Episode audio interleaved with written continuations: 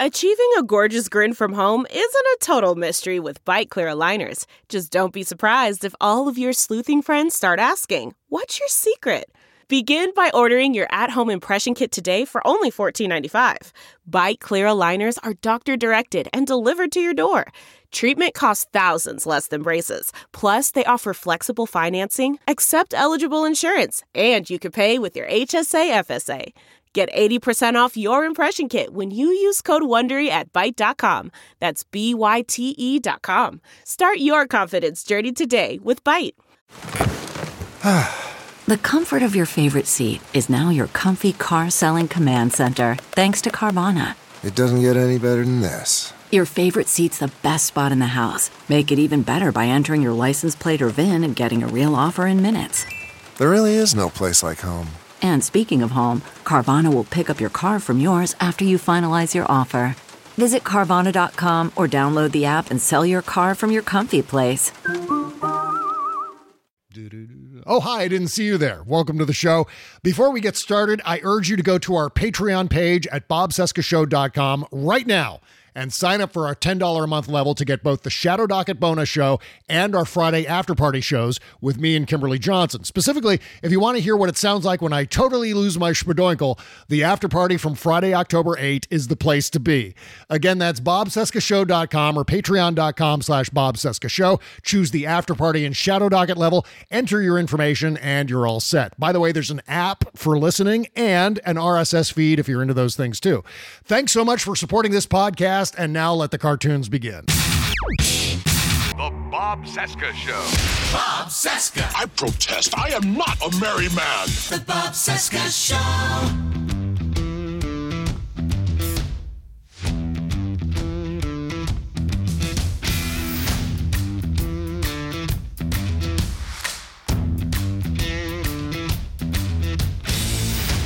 From our nation's capital, it is Wednesday, October 13, 2021, and this is the interview edition of the Bob Cesca Show on the Sexy Liberal Podcast Network. Hi, how you doing? My name is Bob. Hello, Bob. Hello, day 267 of the Biden-Harris administration, 392 days until the 22 midterms.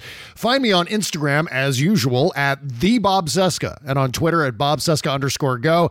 So I had an amazing chat with my friend Ben Cohen today, and we'll have that for you here in just a second. Ben, of course, is the publisher of the Banter newsletter, thebanter.substack.com, where I write a weekly column every Thursday, full disclosure.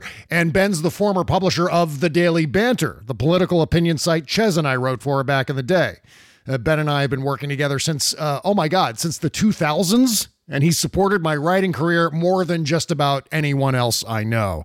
So today we talked about the fuckery at Facebook, how online publications can navigate all the insanity in politics these days.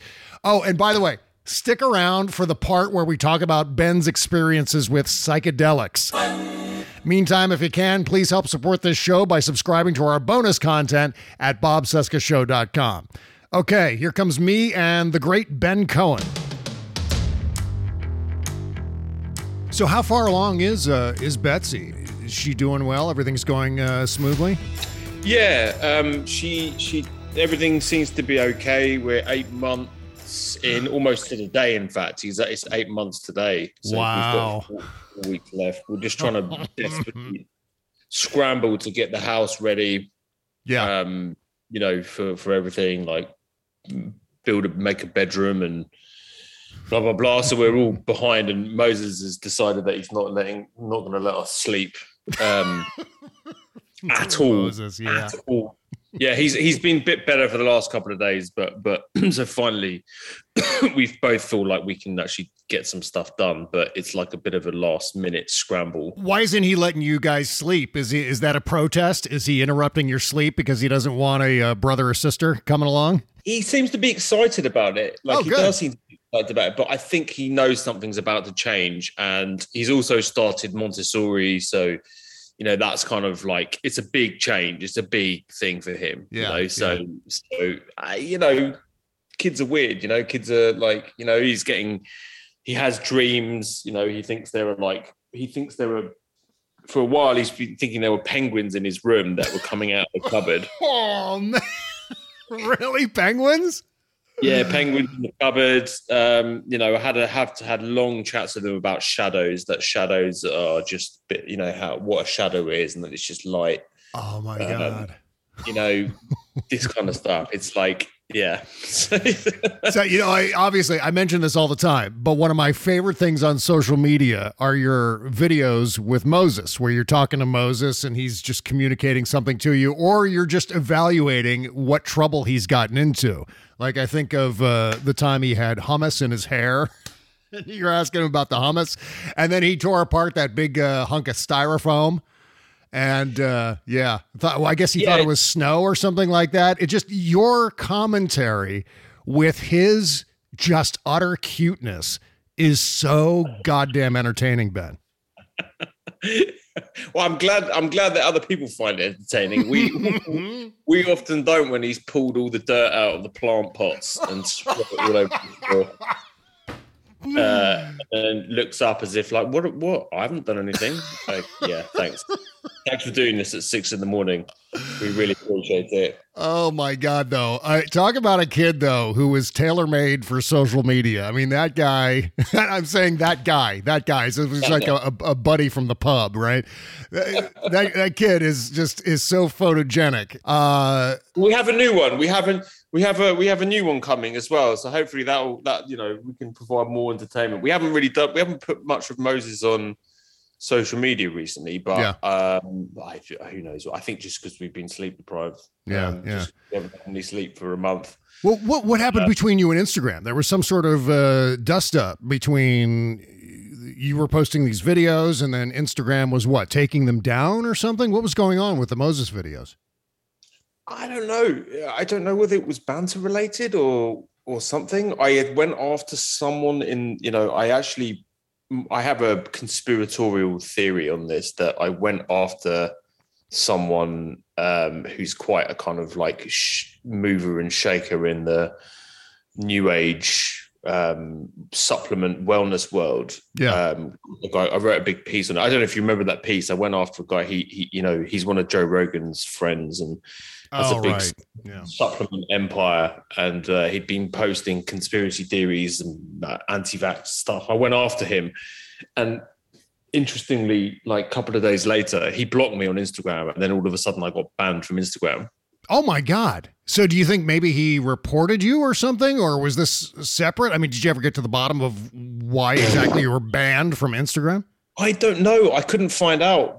I, I suspect my my conspiracy theory is that he is like maybe he knows someone at Facebook or Instagram, and he had them take me down. I don't know. That- that- it, it was weird that, that there was, you know, there, there- it was a series of events. It seemed like a kind of, I don't know if it was a coincidence or not, but I, the timing was a little suspicious that the this guy blocked me. Then, like a day later, I get taken off of Instagram. Yeah. Yeah. So, you know, I, I was that I don't know. Who knows? Um, but I managed to get. So I managed to get a contact. So I have a contact at Facebook through a friend, Mhm. and they got me. They got me reinstated. Oh, someone, someone good. works. Someone, someone I could get hold of. Someone who works at the Death Star. Yeah, exactly. Yeah, that seems to be the only avenue of recourse if you're kicked off of Facebook or completely banned from Facebook. I mean, certainly it's one thing to be banned for 30 days and to come back, but a lot of people are kicked off permanently and there's really no one to talk to, no one to protest to unless you happen to know someone. And that's one of the many frustrations about dealing with that that platform and it keeps getting worse and worse, doesn't it? Yeah, no, I, I think they need to um, regulate like your piece. Your piece the other week was the, they need to be very, very strictly regulated. It's too Yeah. too big, too powerful, too opaque. You know, Yeah. there's, there's no way of uh, of holding the, them accountable. I mean, yeah, it was literally just by luck that I managed to get myself reinstated. Right, right. And you know what? I think there's a new push going on. There's been some mention recently about uh, regulating the algorithm specifically. In fact, there was a piece on MSN today, and the headline was Lawmakers' latest idea to fix Facebook regulate the algorithm, which I think is a phenomenal idea. That's the source, I think, of all of our headaches, right? I think that's the, the centerpiece of it. Yeah, regulate the because I mean that's what took us down. They took they they we went down because of the algorithm. The they tweaked the algorithm. We had no say over over it. We got no say over this whatsoever. No consultation, no forewarning. Just all of a sudden, eighty percent of your traffic gone. Yeah, yeah. And it seems like uh, nearly every time there's a new revelation about Zuckerberg and Facebook, I think about how the Daily Banter has been screwed by that goddamn algorithm. I mean, as a publisher of a political website and now a political newsletter, it must be uh, especially infuriating to watch as Facebook cuts off the blood supply of traffic to the banter over the years. It's happened numerous times. I mean, I go all the way back to 2013 when it when I first noticed it happening. As we used to post, I mean, those of you who uh, are unaware, by way of background, we would post something on the Daily Banter and uh, cross promote it on Facebook, and Facebook alone would generate hundreds of thousands of views to that piece. I mean, incoming traffic to the dailybanter.com from Facebook. And then suddenly it was in the fall of 2013, somewhere around there. I remember specifically, it was like someone turned off the power. It just stopped. And I think it was a change in the algorithm, wasn't it? Yeah, definitely. It definitely was. I mean, we used to get um, shared by, you know, Bill Maher used to read our stuff and he used Yeah. to share it on Facebook. He used to crash the site. We were routinely going down because Bill. Maher would share something and, you know, a million people would come on the site. But now I'm pretty certain that Bill Maher has doesn't get to see any of our stuff in his newsfeed. Right. Because the algorithm has changed and therefore we don't show up and you know he doesn't share it and and even if he did if he did share it you know the, these days it wouldn't really do that much Yeah. you know it, it, would have lit, little effect our facebook page has barely grown Mhm. in in in four years it hasn't really grown at all Yep. I know exactly what you're talking about. Yeah. Yeah. yeah you can't you can't grow it because facebook has decided in their infinite wisdom that political content is they don't want people reading about politics i don't really understand it It- i re- i genuinely do not understand their thinking it makes no sense Yeah, it doesn't make any sense, partly because I see all kinds of political content on Facebook that gets circulated. I mean, every goddamn day, or I should say every week, there's a new list of the top posts on Facebook pages, and they're all like either Dan Bongino or Ben Shapiro. I mean, I'm talking literally maybe nine out of the 10 are Trump supporters. And yet at the same time, we experience this dynamic where you post something on Facebook, especially something that maybe, dare I say, mentions uh, Facebook itself or Zuckerberg in a political context, that gets entirely buried. And it's got to be been uh, a matter of paying for that kind of reach. I'm sure, like the Daily Wire, for example, or the Bongino people. I guess Bongino has people somehow. Uh, they pay for their reach, don't they? Yeah, I, I think so, and I also think that that um, from what I understand, Facebook weights the algorithm is weighted towards pieces that stir up emotion. Yeah. right. You know what stirs up emotion better than right wing propaganda? Mm-hmm. Yeah, yeah. I mean, is is as in what right wing propaganda, right wing quote unquote news is essentially it's clickbait. Um, and clickbait works less than it used to, but it works quite well with right wing audiences because um, you know let's let's not beat around the bush here. They're not quite as educated as um, as liberal audiences Right.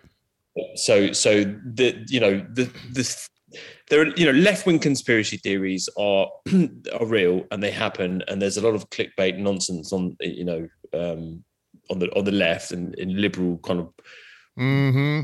Like world right? We've seen a lot of that but Oh, yeah. there's qualitative difference between you know what what would be what we would regard as kind of clickbaity right? And then you compare that with what you're seeing on from the right from breitbart from all these other right-wing sites and am hate radio. Um, where it's just kind of nonsense absolute gibberish. And you think how does anyone with a brain cell not, like read that and think that this is real think that this is but there are genuinely people genuinely people who who swallow it hook line and sinker Yeah. so i think that there is a difference between right and left wing clickbait and um but yeah again facebook is it's weighted like the algorithm favors that kind of content. You know, um, Yeah. or any right wing website that you go on or Facebook page, it's just it's it's full of hatred and you know they I give it to them. They're passionate. They're passionate about their hatred but you know it, it, it's not it's not ethical. That's for sure. There's no reason behind it. I don't, I don't think Facebook is Facebook is definitely not doing the right thing. Well, it seems like the way the algorithm is set up, it actually kind of benefits people who game the algorithm. And you were mentioning uh, clickbait a second ago. I've noticed some opinion aggregators, uh, I'm not going to mention any names here, but on the left, for that matter, that still rake in traffic from Facebook. Uh, but the problem is they play fast and loose with the truth on top of being loaded with clickbait. I mean, uh, you know, the reputable publishers are completely unwilling to do that, and we end up getting screwed as a consequence of it, don't we?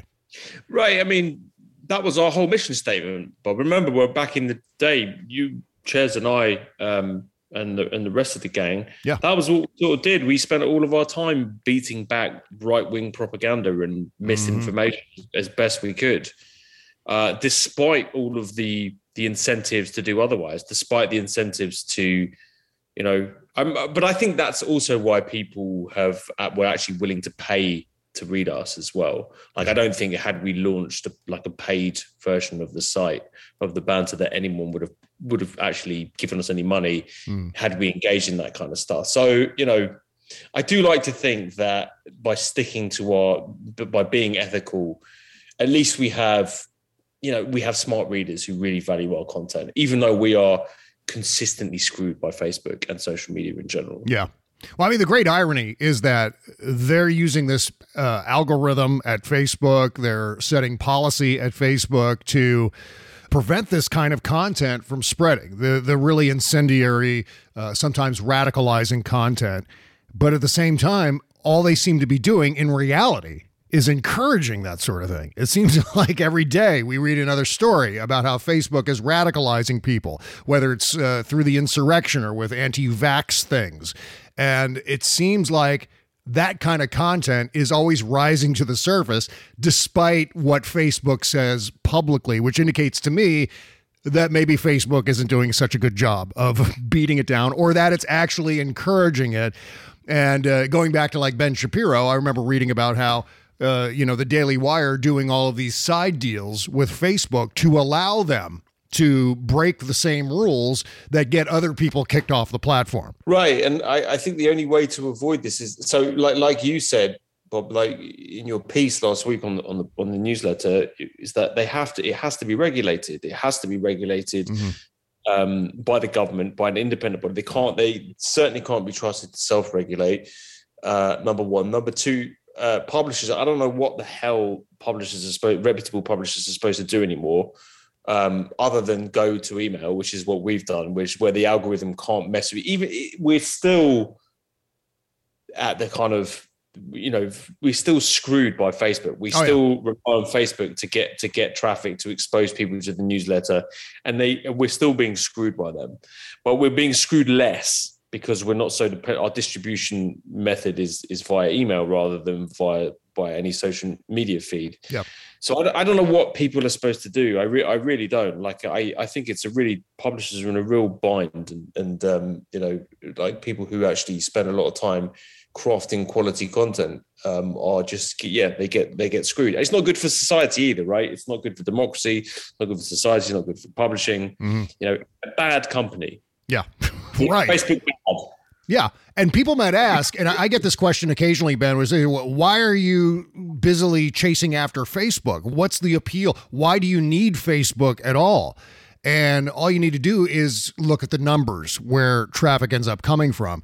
Unfortunately, you know, we'd like to think, well, if we just uh, put all of our eggs in the Twitter basket, for example, then we'll get the same amount of traffic. Well, it doesn't work that way. For some reason, people click on things from Facebook way more often than they do on Twitter. Is that still a thing? Because I remember that's been a dynamic in the past, and I admittedly haven't looked at my own numbers recently as far as that goes.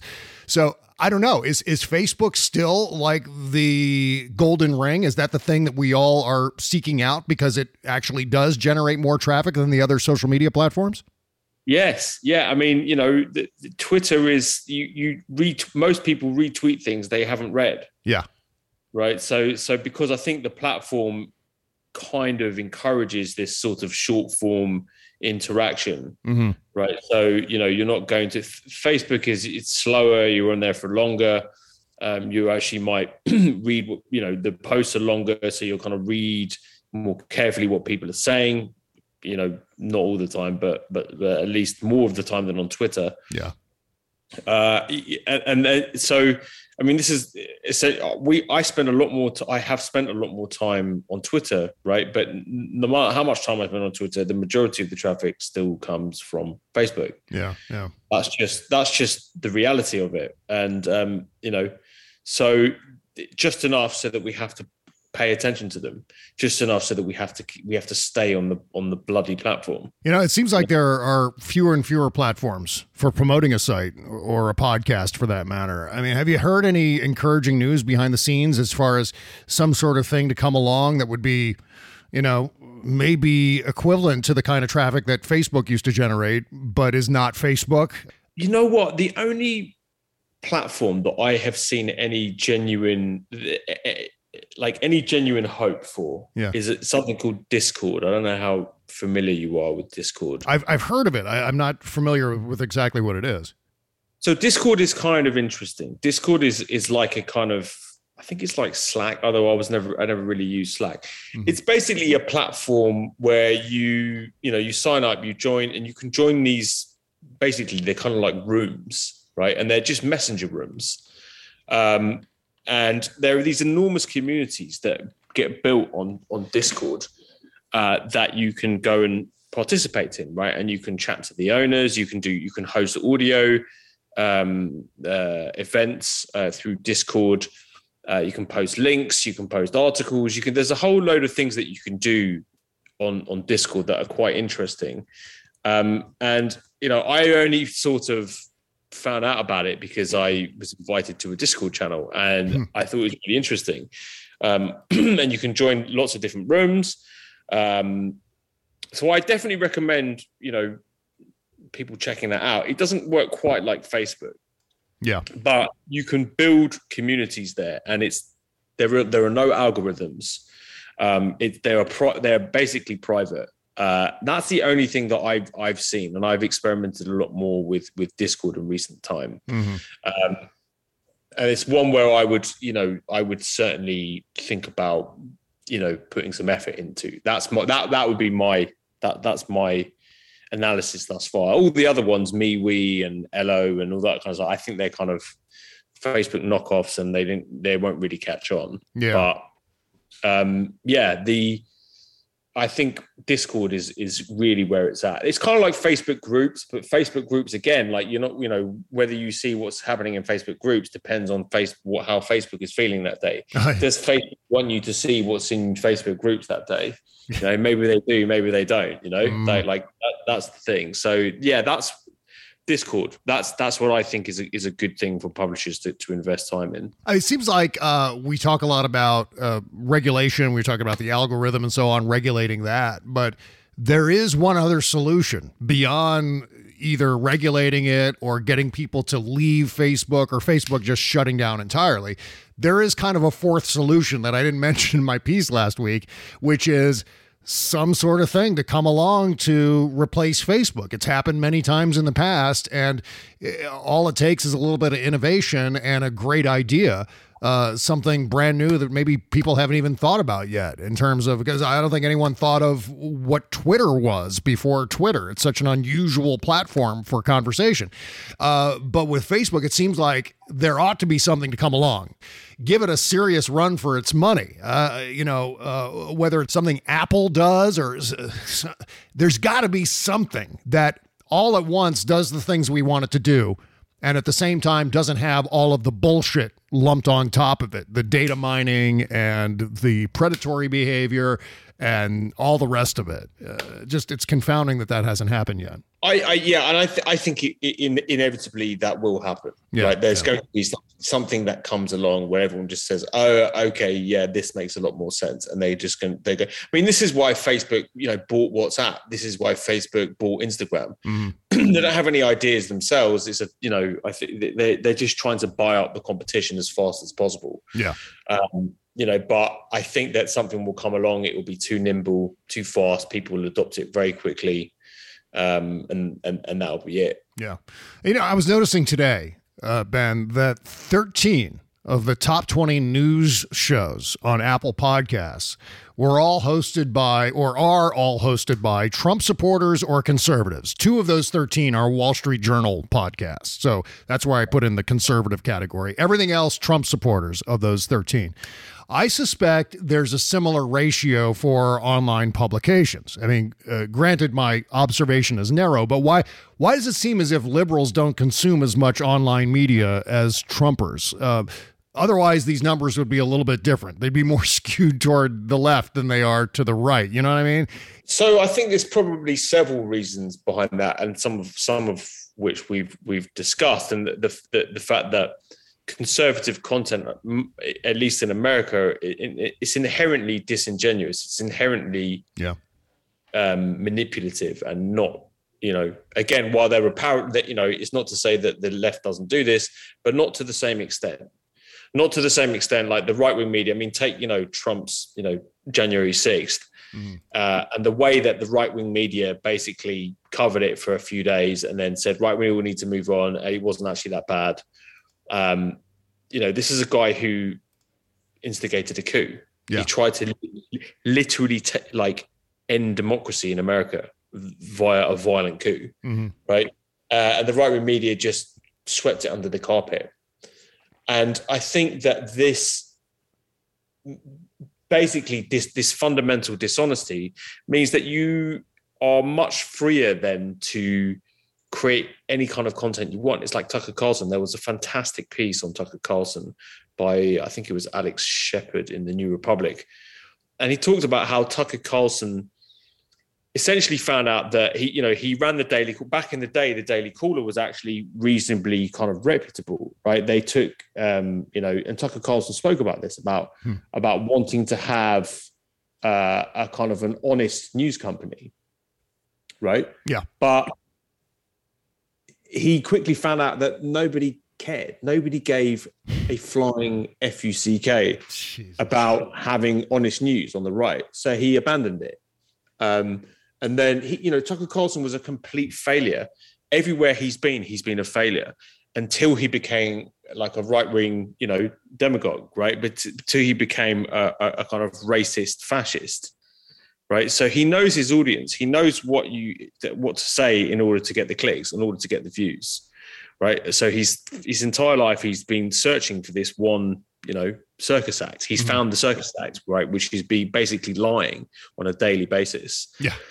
And he's the number one talk show host in America. He's the number one news um, show in America now. Mm. Right, Tucker Carlson is is the most, you know, he's he's untouchable right? Yeah. So, and I think this is sort of indicative of, or, or representative rather, of uh, right wing media as a whole, mm-hmm. where they there are there are.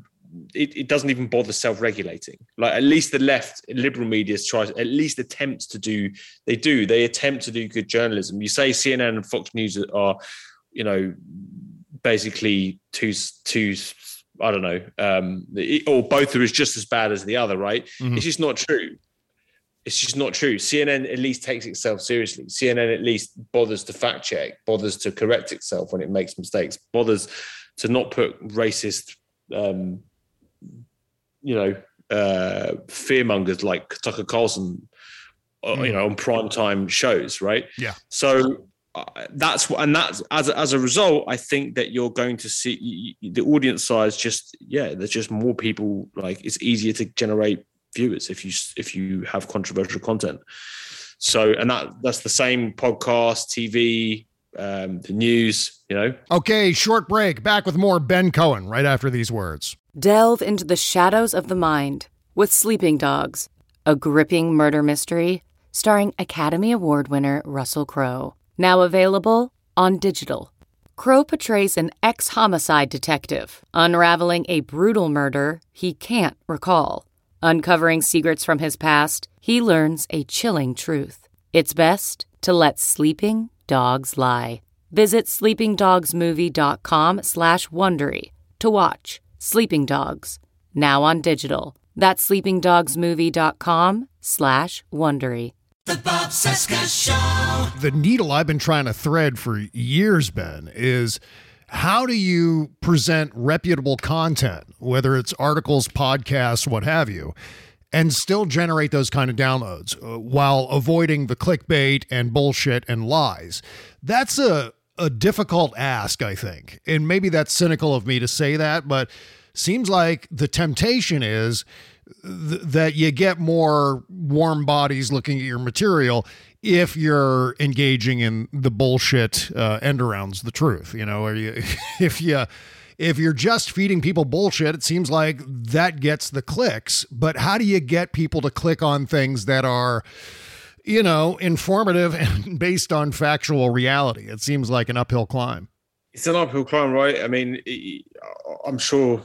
Yeah. just just like me, you, there are days when you think like, I don't I don't know what else I need to do here. Oh yeah, uh, yeah, yeah. I mean, in fact, Stephanie Miller and I have this conversation all the time, where we say, you know, look, we're grinding it out in the trenches of liberal conversation, and it would be very easy to make millions of dollars a year if we just sold out our values and became conservatives. And so many of the personalities that we know about, that we have name recognition of on the far right, are people who simply sold out their values and became conservatives. We I've seen it all over the place when it comes to radio guys too. Morning radio guys looking for a place that they can still talk on the radio, on broadcast radio, and the only outlet for that is to become an AM radio talk show screecher. And so that's an immensely frustrating aspect of all of this is, you know, maintaining a, a firm grasp on your values while at the same time trying to generate an audience. Yeah, no, I, I think that that's absolutely, um, you know, hundred percent correct. You know, if you don't uh, uh, stick to your guns on this, you become as bad as them, Yeah. right? Yeah.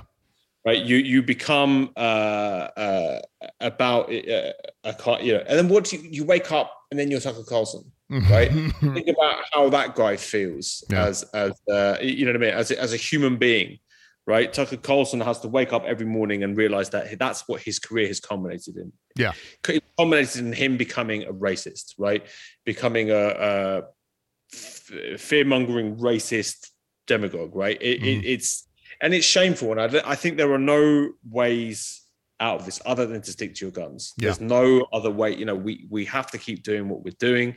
We have to like just accept the fact that you know you can't reach out to right wing audiences. They're too far gone, Mhm. right?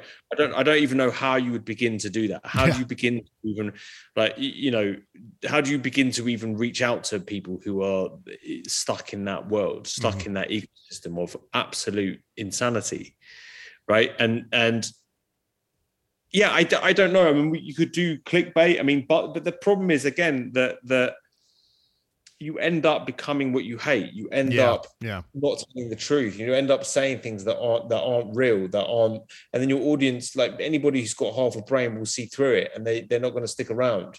Mhm. You know, uh, and then you have a all you have is a clickbait machine, which is basically what BuzzFeed was. BuzzFeed was just became, but then you look what they did. BuzzFeed feed invested millions and millions into having real reporters, investigative journalists come on board to revive the brand Yep. and I don't even know how profitable that is. I really don't. Maybe it's I don't I don't you know I, I am sure they don't make. I'm sure their news section isn't that profitable. Yeah, right. yeah. That I, I would guess that that it's not anywhere near as profitable as all the celebrity stuff that they do, or the video stuff that they do. You Mm-hmm. know that they you know so that's why we are basically we're reliant on our subscribers. Yeah. I mean, that's the pisser of it, too, Ben. Like with BuzzFeed as an example, that they have to engage in all the clickbait bullshit, you know, with the listicles and all the rest of it in order to finance the journalism side, you know, because the journalism side isn't generating the revenue. It's almost like um, Edward R. Murrow used to have to do like ridiculous celebrity interviews so he could do the really hard hitting stuff. You know what I mean? and that was the only way to make it financially feasible, which is just, you know, I, I look at this from an idealistic point of view and I go, "Ah, why does it have to be that way? But it just, it just is. And is, just is. But like you know, I think like for example, you know, your podcast and and and what we do at the banter. I like to think that it's pretty good. It's entertaining Yeah. as well. You know, like there's some personality there.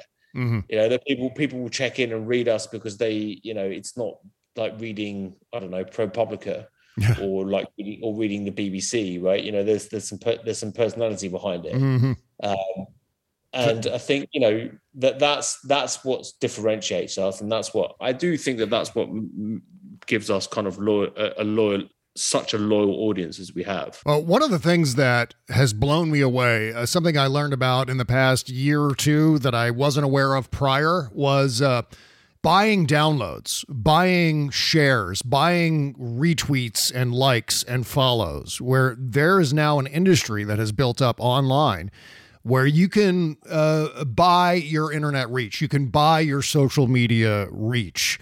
And prior to hearing about this, I was aware of the fact that conservatives often would bulk have their books, have their publications bulk purchased by financiers, and then that would elevate their status on the New York Times bestseller list, certainly on the Amazon list, and some of the other uh, online bestseller lists. That, of course, is immensely unfair. It's absolutely cheating. Uh, it's almost like steroids for online media. I think about steroids in sports. Well, this is like steroids in online publishing when people can just go and and buy their visibility. And I sometimes look at people like Ben Shapiro or Dan Bongino or even Steven Crowder and wonder where do they get this popularity? Where do they get this visibility? And I'm like, oh, it could be that they're buying their reach. Now I don't know. I don't have any facts along those lines. I don't know exactly that they're doing that, but this is something that conservatives have done in the past, and so I have to kind of look at them with a little bit of a side eye. When 13, as I said before, 13 of the top 20 news shows on Apple Podcasts are Trump supporters. I wonder where's that coming from? And then I do a search on podcast, buying podcast downloads, and sure as shit, there's a website out there where you can buy downloads for your podcast and buy the hundreds, if not thousands, and it's relatively inexpensive. That kind of shit goes on. I mean, does that does that ever make you want to just hang it up and go, you know, how the hell do I compete against this now? Yeah, you just right. Of course, you know, of course it does, and and it means that those again, that those with more money, those with big big pockets, deep pockets, they have a leg up. Yeah. right. It's and the the small independent media publishers are just left, you know, to fend for themselves Mm, uh, without being able to do any of this stuff. I mean, it, it you know, and it's it's it's certainly in, it's unfair. It's inherently unfair. Yeah. Um, and it's and it makes me in sometimes hate the publishing industry. I, I absolutely hate it.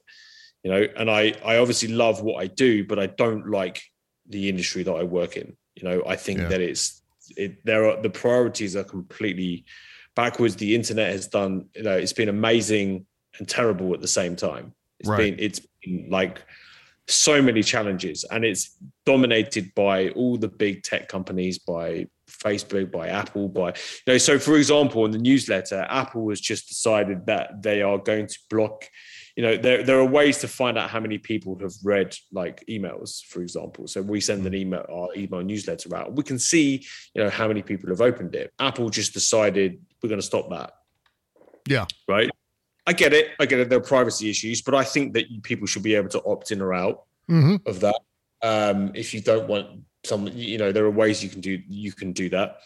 Uh, but Apple just made a decision to essentially wreck uh, newsletter publishers' ability to know who's whether anybody's reading their reading their Oh, news. Jesus. Right. So it's just an it's just another another kind of like you know another big tech decision that hurt, what this will do is it will you know we don't have the money for example we don't have the money to innovate our way out of that Yeah. Yeah. we we we innovation for us is basically you know just working as hard as we can to make as good content as we can. That that's it. That's the game that we have. That's the only thing that we can do is keep creating good content and hope that people see it and read it and hear it uh, and that they they support us. That that's it. That's what we've got left. You know, one of the things I grapple with in this story about Apple uh, certainly contributes to uh, my view that uh, when we're dealing with third party platforms like Substack, for example, uh, Patreon, in, in my case, knowing that it's ultimately their turf. Ultimately, we're at the mercy of these third parties, Facebook, etc. Is that ever a concern for you in terms of the business model with the banter? I mean, I think about this every damn day. that ultimately, uh, my income, 99% of it comes through our Patreon page.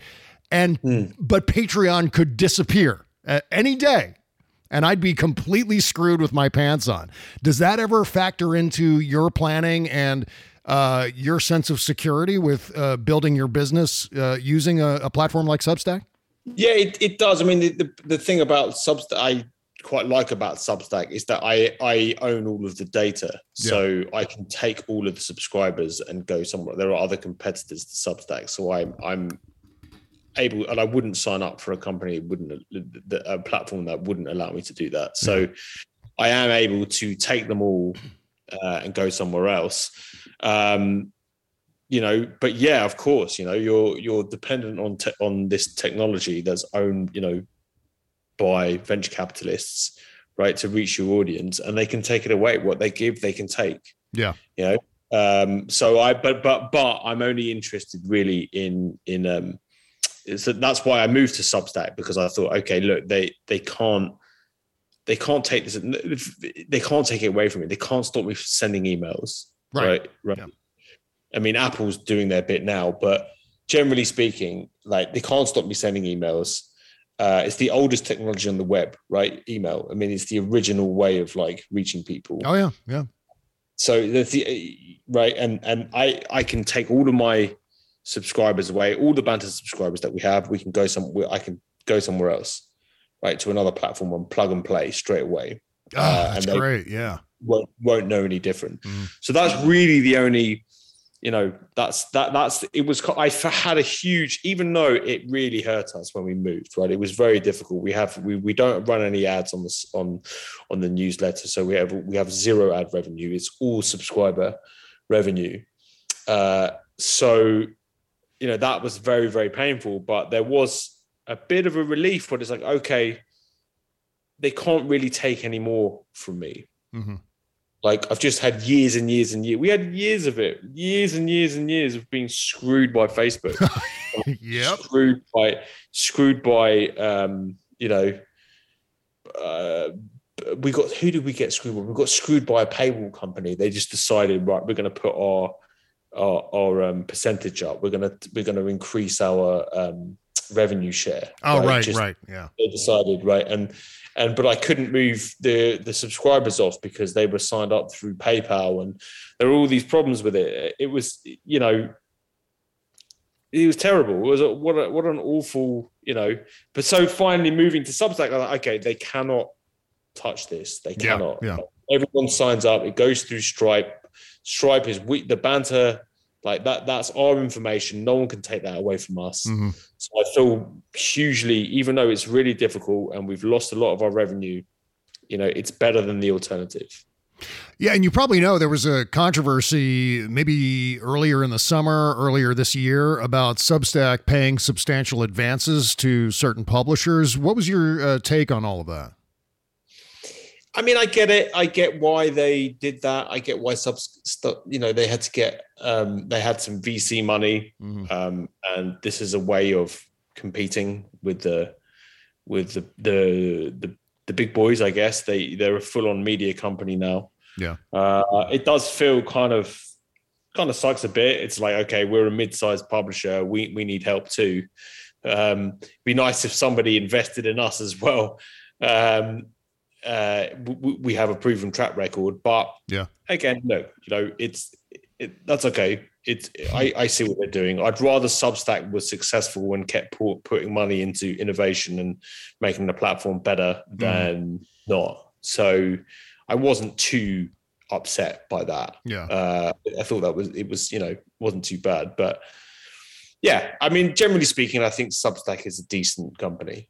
What kind of conditions would have to fall into place for the dailybanter.com to come back as a uh, as an active website? Uh, is, is group blogs ever gonna you know kind of swing back around and become trendy again, or is it kind of that day has passed? You know what? I think maybe at least for now that day is past. You never know. Yeah. You know, swings and roundabouts. Who knew that email was going to be the right and GIFs it was like i remember in the 90s first starting on the internet and it was all about email newsletters and GIFs and now Right. it's like everything is GIFs and email newsletters 20 years later thir- well yeah more like 25 years later it's amazing So yeah, who who knows? I mean, who knows? I mean, the, the, the, there are some interesting developments happening in that world, um, with particularly with advertising, for example, um, and the way that that's cha- the game is changing completely. Uh, but the deal would have to be, you know, basically what we saw was advertising companies just the slow erosion of ad rates Yeah. over time uh, from Facebook, also from other ad networks. The ad game is a complete mess, Mhm. an unregulated disaster. Uh, and I'm glad, very glad not to have to participate in that anymore. right I th- think it's getting better, um, you, you know, but for it to happen, for us to do that, it would, there'd have to be a lot of changes in the industry for, Mhm. for, for that to happen. yeah I mean, it was great. You know, writing for the banter was great fun. I Yeah. mean, we just we talked shit all week, Bob, didn't we? That's what we did. You know, we- yeah, exactly. I think we had such a great dynamic uh, between you and me and Chez, and then there was a, a great attitude about it that I don't think was uh, duplicated anywhere else. I think we had a unique view on everything that set us apart. yeah, I, I think so. You know, I, I think so. I think it, it lives on in your pop, podcast. I think it lives on in the banter newsletter. Mhm. Uh, but there's never going to be, you know, I don't think. Yeah, replicating that again is is is uh, no one could do. No one could do what we did. Yeah, yeah, and yeah, obviously you found some great writers as far as uh, the newsletter goes, with Justin Rosario uh, contributing. He's, uh, I mean, talk about someone who, uh, I mean, no one can fill Chez's shoes, but Justin steps in and and and fills a gap. I think in uh, in terms of style and approach that maybe you and I don't have. That that I think rounds out the personalities on the newsletter really well. Yeah, I think so. I think so. It's great fun reading when Justin goes on. Like, I have to. I have to talk with Justin every week. I'm like, Justin, this is too angry. We need to tone this down. All right, yeah. And you know, um, one of the things that uh, you've written about uh, in the recent past has been psychedelics. How did you end up um, sort of stepping into that entire universe? Uh, was there? I think you took a trip to South America at some point. Uh, w- w- tell me about all of that. Oh yeah, I went down to Peru Yeah. in um, 2015 and did four ayahuasca um, ceremonies. God knows why I did that. I people ask me why did I do that, and I I genuinely don't know. I genuinely couldn't tell you Yeah. why that appealed to me, but it did. Mhm. It really did appeal. I don't know why. I'd never taken any psychedelics in my life. I'd never done. I never smoked weed. I never smoked cigarettes. Uh, never took LSD. Never did. I, literally nothing as as a teenager. I, you know, I drank beer as most kids do in the UK, uh, and very cheap liquor. Um, but that was it. I don't know. I just decided to. It was fascinating, and I went down to try it out, and it was absolutely terrifying. Um, What was it? Describe the experience. So, and, and what uh, hallucinogen or what psychedelic uh, you guys were using at that point in time, and then what did you see? What did you feel? So I wait. I um. I don't know. Have you? Do you have any experience? I don't know if you want to divulge this. No, no. I, I actually don't. I, I've smoked uh, plenty of pot for sure. I've I've drank, uh, but that's the kind of the extent for me. I mean, I had some speed in college. I sound so lame, uh, but yeah, that's. I mean, that's really the uh, the spectrum of things me. that I've taken. Yeah. More adventurous than me. That's way more adventurous than me. Um, so no, I so I went down to the jungle and did the most potent psychedelic brew known to man. Wow. Uh, I mean, it, it is. It's incredibly powerful ayahuasca. Like I cannot, I can't even convey like that how extreme the experience is Mhm. of um, like, uh, when drinking ayahuasca. It's got a substance called dimethyltryptamine in, which is DMT, and DMT is the most potent psychedelic compound known to man. Wow. Um, and my experience of it was to be blasted into a completely separate reality.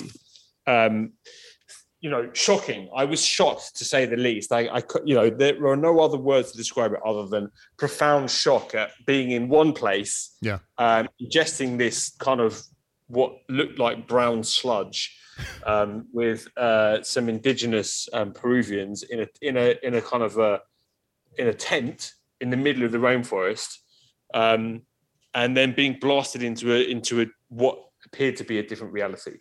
Uh, it was absolutely frightening. So Um, what what distinguished this separate reality from our actual reality? I mean, what were you seeing?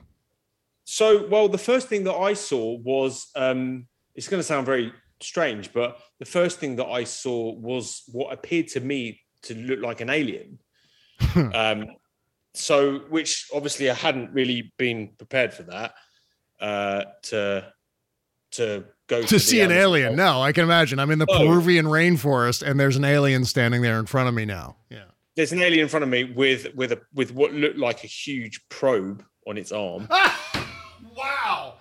Uh, yeah, and so at that point, I started to f- kind of freak out and bang on the floor and hope that someone was going to come. There, there were helpers there as well. There were Western helpers, so I was banging on the floor to like get someone to help me.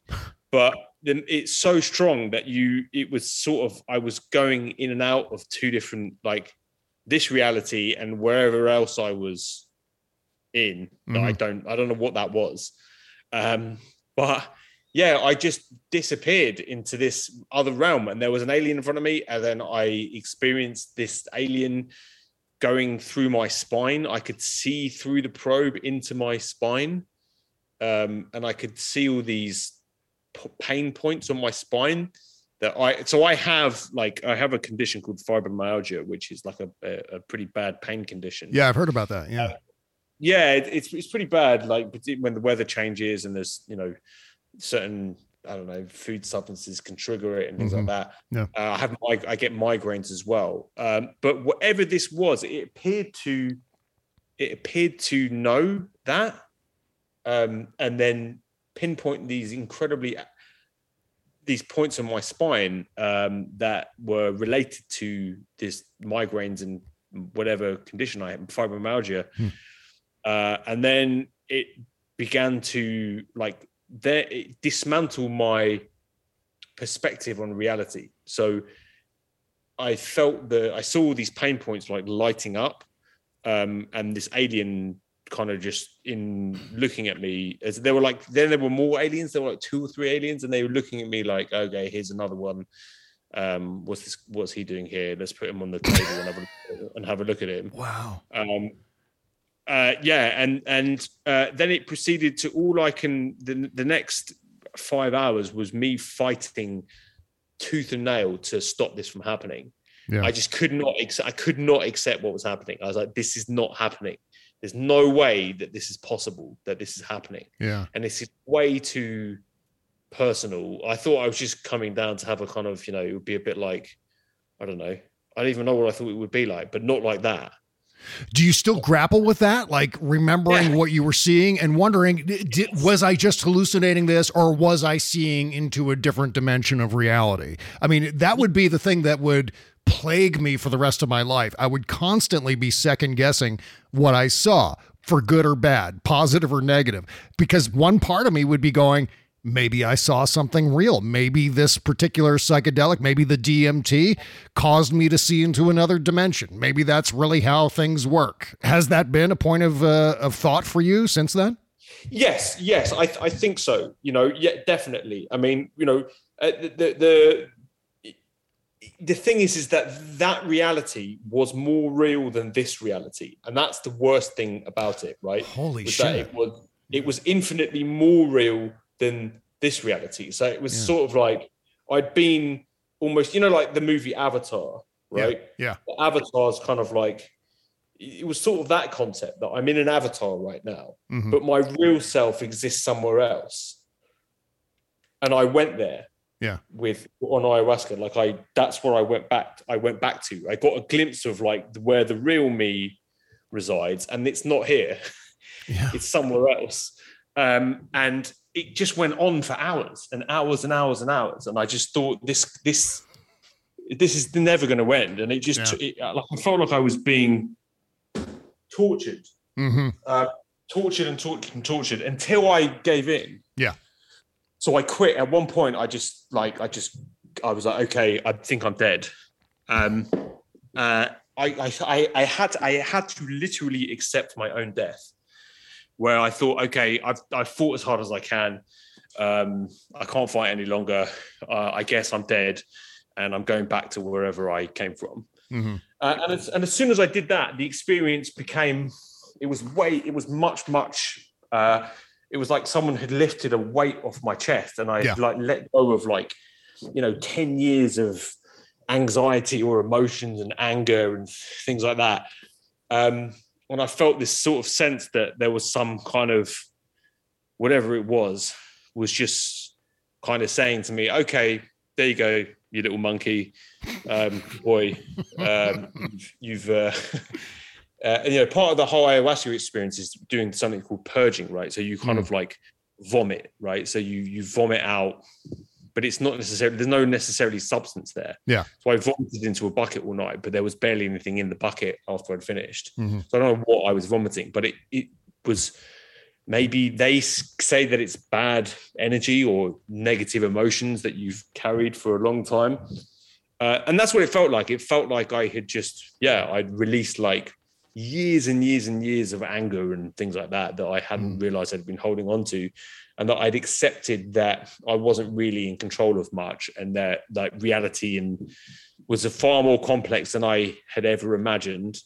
Uh, and that there wasn't really much I could just, I had to just sit back and enjoy the show rather than try to wrap my monkey mind around it Yeah. Yeah. that, that humans are basically we know very little we think we know a lot about what's happening but we don't. We don't know much at all. Hmm and that's yeah that was my experience of it. And the shaman who were there the indigenous people there they seemed to be completely they thought it was all very normal. It's amazing to hear you describe your reaction because it would have been the same reaction I would have had. I, I would have fought it. I I don't know what that says about my character or your character, but I feel as though um, I would be so uncomfortable because my brain would be so conflicted and so blown away by that experience that I would want it to end as quickly as possible. And while I've never done any psychedelics, I had one really terrible experience with uh, pot one night, and I got so high that I was having these anxiety attacks. I was uh, actually waffling back and forth between euphoria and utter sheer terror, like I was about to die. And it was so miserable and uncomfortable. Obviously, it was nice when the euphoria would wash over me, but then when the other thing would uh, would appear, and it was just back and forth and back and forth between those two extremes. I just wanted it to be over. I couldn't wait for it to be over. Okay, I'm done with this experience. I've lived it enough to be able to tell the story. Now, please be over soon. And uh, it sounds like that was the exact same experience you had. But um, at the same time, would you recommend that other people try this and to see if they have some of the positive outcomes that you had? yeah i mean you know i would say that if what i'm saying if any of it rings true or resonates with you in any way Yeah. then it might be worth looking into if your immediate reaction is what the fuck that is insane uh you're crazy good job like you know, thanks for thanks for coming back and telling us all about it but that's a you know thanks but no thanks then it's not for you you Yeah. know like it, it's interesting the reaction that people have had when I've told them about it because it's it's about I would say about twenty percent of people become interested and they're like, hmm, that's interesting. I'd like to find out more about that. Mm-hmm.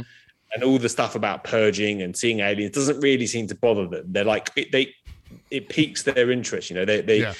they uh they become more sort of they're like, oh, I need to look into this. What is this? Mhm.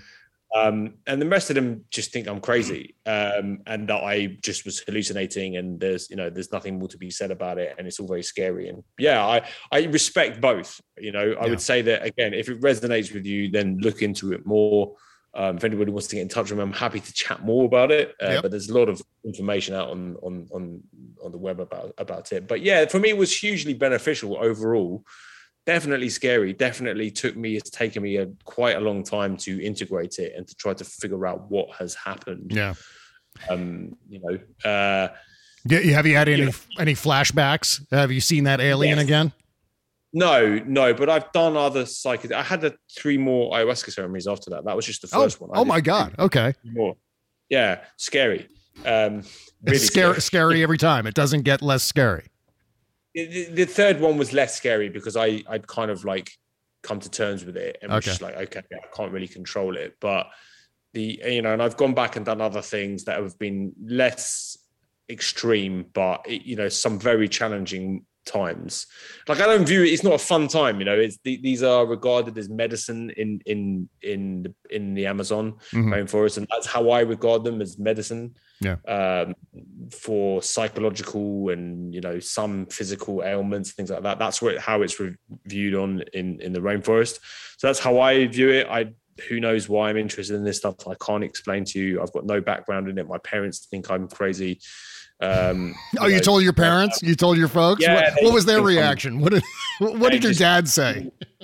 i mean he yeah he just said oh yeah hmm, that sounds that doesn't sound like much fun and that was about the end of the conversation Such a such a British reaction, I think. right right ex- exactly you know so so, so who you know not really um didn't get much much support from my family. They just thought i was they like okay he's gone off to do psychedelics in the rainforest. Um don't really know how to there was what's not in their kind of paradigm it's not within Yeah. their kind of there's no they have no reference point. They nothing to go on to even relate to me. You know and i get i understand that. I i understand that. i i, I sympathize. Um so but you know look it was i found it immensely helpful. I have i think i have integrated it and i've come to terms with the fact that i had no idea what happened Mhm. uh, or how it can be explained. Deep down i think that these substances that we are our brains run on chemicals and if you change those chemicals what we see is different and no less real than this real it's just different. It's just a different interpretation of what we're seeing now. I think that's my view on it. And there's a whole other kind of reality and way of organizing reality that other cultures have you know a lot more experience than we do and they're fine with it. You know they call it the spirit world. I don't whatever you want to call it i don't care what you call it but i think that it's equally as real. Um but do i think that i doesn't mean that i think that this reality is not real. Mm. like this is all real too. You Yeah. know, it's all real. It's just different you know? It's like someone sw- switches out the um the operating board you know um and you see something different you know like a bat would see yeah. things yeah, a bat would experience reality very differently than we would, right? It, Yeah. Everything is it builds an image of reality through sonar. Um, so likewise, you know, you take a hallucinogen, you you're seeing something. It's it's not necessarily not real. It's Yeah, just yeah. Not. See, I would absolutely insist that I was looking into the multiverse or something. Like, uh, yeah, I'm just seeing these are other dimensions layered on top of ours, and so that's how it goes. That's the way the universe is built, and here we are. so that would be my Yeah. preference, but I know that it would freak me the fuck out. And the the other thing, Ben, is how did we never have this conversation with Chez? I talked to him about this once, and he was very blasé about the whole thing. He was like, Really? "Oh yeah, yeah." He didn't really seem to be all that. So that's know. like a Tuesday for me. Yeah, that was like Chez's. Yeah, that was after his morning coffee or something. That's what. Oh man. Uh, okay, well, the newsletter is called thebanter.substack.com. Link in the description at bobcesca.com, of course, right under this podcast. And of course, speaking of podcasts, uh, the Banter podcast continues on. We record between uh, me and Ben and Justin Rosario every Thursday, and the show goes up on Fridays. And then, of course, uh, full disclosure, I publish an article on the Banter every Thursday morning. Meantime, make sure to follow Ben at uh, The Daily Banter on Twitter. Okay, well, thank you so much, my friend, for supporting my work all these years. It's meant the world to me. I can't tell you how grateful I am. So thank you again. back back at you, my friend. I, you know, likewise. Um, yeah, appreciate it, man, and and thanks for having me on. It's been a lot of fun.